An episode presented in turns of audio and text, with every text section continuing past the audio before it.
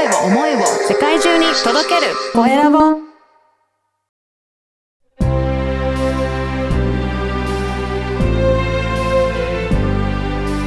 経営者の志こんにちは、コエラボの岡田です。本日は桜幼稚園の園長、千野育子さんにお話を伺いたいと思います。千野さん、よろしくお願いします。よろしくお願いいたします。はい。まず、千野さん、あの、簡単に自己紹介お願いできるでしょうか？はい。皆さんはじめまして、世田谷区で、えっ、と、私立の幼稚園、桜幼稚園を、えっ、と、経営しております、園長の千野育子と申します。本日はどうぞよろしくお願いいたします。よろしくお願いします。あの、千野さんは、あの、幼稚園だけではなくて、結構いろいろな取り組みをされているというふうにお伺いしてるんですが、はい。あの幼稚園以外にもどういったことをされてるんでしょうか？はい。あのー、23年前に、はい。世田谷区からの依頼で、うん。えっ、と、0歳、1歳、2歳向けのうん。保育室を、あのー始めました。それでこの4月からリニューアルいたしまして、えっ、と、ナーサリー桜キッズとして認証保育所になりました。うん。で、それからあと桜学童クラブといって、はいあの、小学生のお子さんが放課後、あの、幼稚園に来て一緒に遊んだり勉強したりっていうのもやっております。うん。本当に幅広い、あの、保育のことをやられてると思うんですが、結構あれですよね。あの、歴史のある幼稚園なんですよね。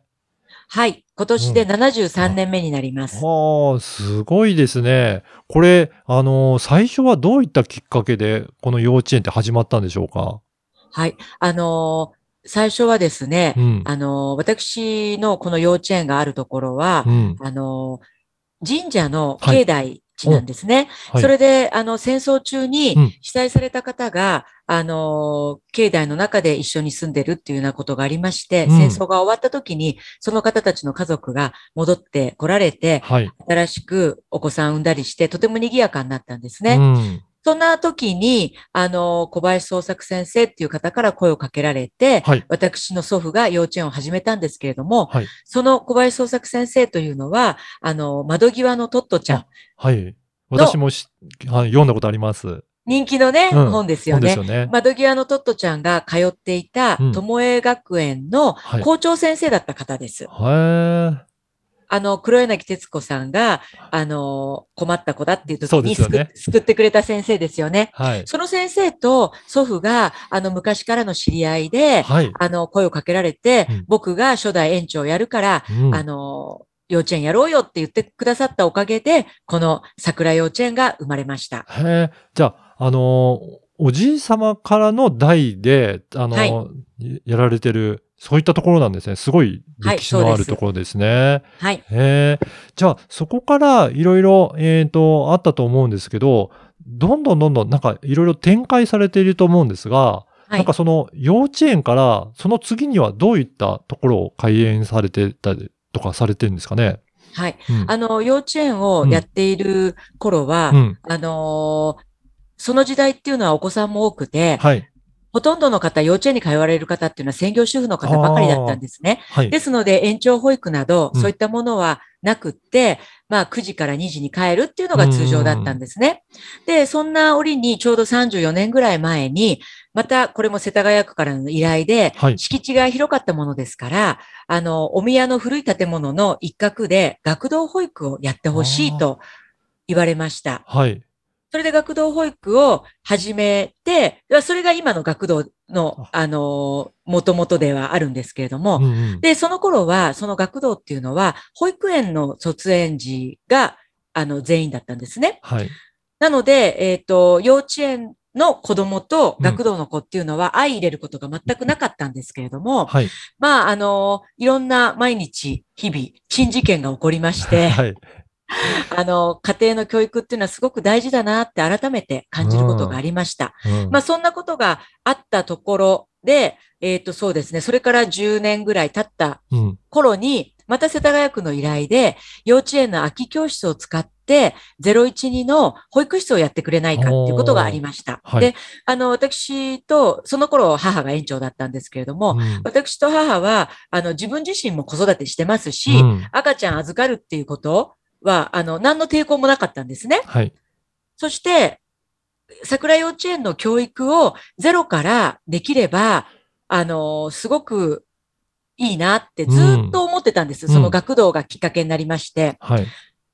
なので、あ、ちょうどいいお話いただいたと思いまして、これをやろうと思ったんですね。はいで、。しかし、その時代っていうのは、養護一元化ではなくって、うん幼稚園は文科省の管轄、うんそして保育園は厚労省の管轄ということで、もう分厚い高い壁があったんです。はいなので、私たち、その学校法人で、保育園をやるっていうことに、東京都が反対をいたしまして、もうかなり大変な、あのーもう本当によ、よく乗り越えたなっていうぐらい、もうこれはあの、神様の力かなって思うぐらいだったんですけど、じゃあもう本当に切り開いてきたっていうところなんですね。はい、日本で初めてだったと思います。あですから、はい開園したと同時に世界から、うん。あの、いろんな国から見学が来、はい。あと日本全国からうん皆さんが、この世田谷システムっていうものを見たいということで、まあ毎日、あの、いろんな方がお見えになりました。やっぱり幼稚園と保育園っていうのは、それだけなんか違うものっていうことなんですかね？あのーそうですね。子供を預かるっていう部分ではうん同じなのかもしれないんですけれども、保育園というのはうん仕事を持ってらっしゃる方うんが仕事をしてる間、お子さんの行き場がないということでうん始まったものですから、はいやっぱり生活の場なんですよね。はい。で幼稚園は、まあ、文科省の管轄であるっていうことで、学校教育の、うんに含まれているものですから、うんその教育がメインであるということなんですねいうこと。ですね。だとすると、それを同時に、まあ、運営していくとなると、なんかいろいろ苦労もあったんじゃないかなと思うんですけど、やっぱり大変でしたかね？あのーなんとかね、うんあのー神風が吹いて、はい乗。り越えて、はいあの、養護一元化ができるようになりました、うんなりました。でも、一番大変だったのは、保育園の方は保育士、保育士そして幼稚園の方は幼稚園教諭。この二人が時間的に一緒に何かできるっていうのがすごく難しかったんですね。はいあと働き方も違いますし、うんうんそこをすり合わせるのが、とにかく一番苦労しました。うーん。なるほど。やっぱりそうやっていろんな方、働いている方、あとは、えっ、と、まあ、管轄もいろいろ違うと、本当にやり方も違うので、そういったところを苦労を乗り越えていって、今、結構あれですよね。やっぱり、あの、専業主婦じゃない、まあ、働いているお母さんでも、やっぱりしっかりと教育してもらいたいという方は、やっぱり多いんじゃないかなと思うんですけど、やっぱりそういった応募も増えてきてるんですかね。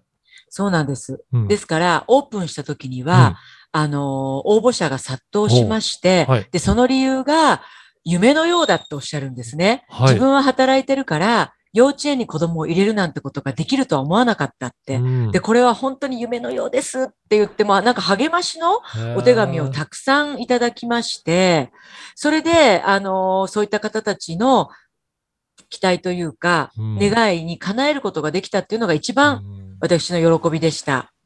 ほど。やっぱり、お母さんにしてみればしっかりと教育というか学びもやってもらいたいっていう思いはあるから、やっぱりただ単に生活の場だけではなくて、そういったところに預けられるっていうのはすごく、えー嬉しいことなんですね。うん。そうですね。うん。はい。あの、ぜひ、だとすると、あれですかね、いろいろ働、一緒に働きたいっていう方も、ぜひ、あの、募集しとかもしていらっしゃるんでしょうかね。はい。あの、うん私どものところはゼロからありますので、うん先生、勤めていただいて、はい。先生が妊娠して出産した場合には、子連れで、あの、あ出勤してもらってるんですね。そうなんですね。はい。なので、うん今も、二人の先生が、はいあの、自分のお子さんを保育室に預けてて幼稚園で働いてたりとか、はい。そういうことができます。それでそのまま上に幼稚園と小学校、学童まで全部あるので、すごいですね。はい。で、お熱が出ればすぐにね、はいもう帰んなさいって言ってあげられますし、はい。あ、じゃあ本当に働きながら、あの、一緒に子供もそこに預けてることもできるので、そういった意味では、あの、一貫してやられてるっていうのは、いろいろメリットはあるんですね。あの、うんあると思います。まず、うんすぐそばうにんお母さんがいるっていうこともはい安心だし、あと、お母さんが知っている教育をはい。子供にしてもらえる。なので、あうちの先生たちは、うん。あの、お、お家の近所にね、うん。の保育園に入れたらって言うんですけど、うんいや、ここで、うん。その、知ってる先生たちに自分の子供を育ててもらいたいって言うんですよ。へえ。やっぱりその働いている方たちも見てもらいたいっていうような、まあそういった縁なんだなということが分かったと思います。はい。あのーこのポッドキャストの説明欄に、えーホームページの URL を記載させていただきますので、ぜひ、はいあの今日のお話を聞いて少し興味あるなという方いらっしゃいましたら、ぜひそこからチェックしていただければなと思います。次回ももう少し詳しくいろいろお話を聞きたいなと思いますので、引き続きよろしくお願いいたします。どうもありがとうございました。はい、本日はありがとうございました。